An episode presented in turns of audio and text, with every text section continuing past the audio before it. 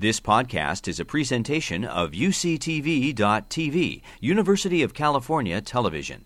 Like what you learn, help others discover UCTV podcasts by leaving a comment or rating in iTunes. The outcome of your life is determined by only two things the quality of your decisions and luck. So you better figure out which is which. And then you also have to get really comfortable with the luck element and not obsess about it because you have no control over that part. That just is. And you have to get really obsessed with how do I improve the decision making part of my life because that's the thing that I have control over. The problem for us is that thinking about that decision making part of your life is really painful. Because if you have a bad outcome, Right.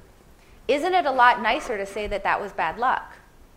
Then we don't have to feel like, then it's not our fault. We don't have to feel like we were wrong. We don't have to feel like somehow we created this outcome for ourselves. And so we have this tendency when we're evaluating our own decisions, Yep.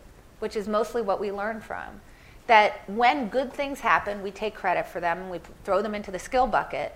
And when bad things happen, we blame them on luck and we throw them into the luck bucket. Now, that what that means is that there's all these learning opportunities that you're missing. Number one, that you've just said that was bad luck because I, I just don't want to say that there was something to learn from it. So it's, it, that's just bad luck.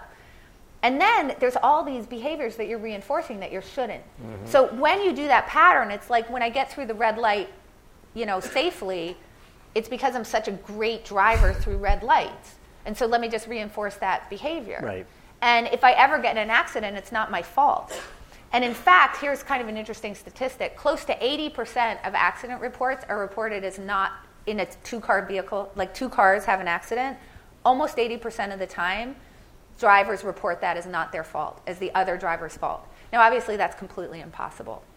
Now, here's how pervasive that is 37% of the time that there's a single car accident, like you ran into a tree or something, it's also reported as not the person's fault. It's a tree's fault.